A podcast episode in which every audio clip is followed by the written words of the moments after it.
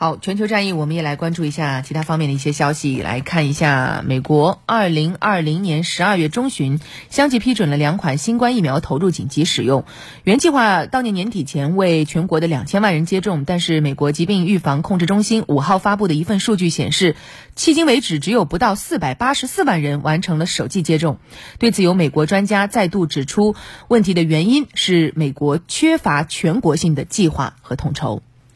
美国疾病控制和预防中心五号表示，截至当天早上，美国共有四百八十三万六千多人接种了首剂新冠疫苗，与美国之前宣称的到二零二零年年底前接种两千万人的目标仍然相差甚远。美国多州均未完成接种新冠疫苗的目标。以疫情严重的加州为例，加州州长纽瑟姆四号表示，加州收到了一百三十万剂新冠疫苗，但是只有大约四十五万四千人接种了疫苗。对此，洛杉矶卫生专家表示，美国目前没有全国性的疫苗接种计划，各州各自为政，缺乏统筹安排。这样混乱的情况导致疫苗接种进展缓慢，效果也远不及目标。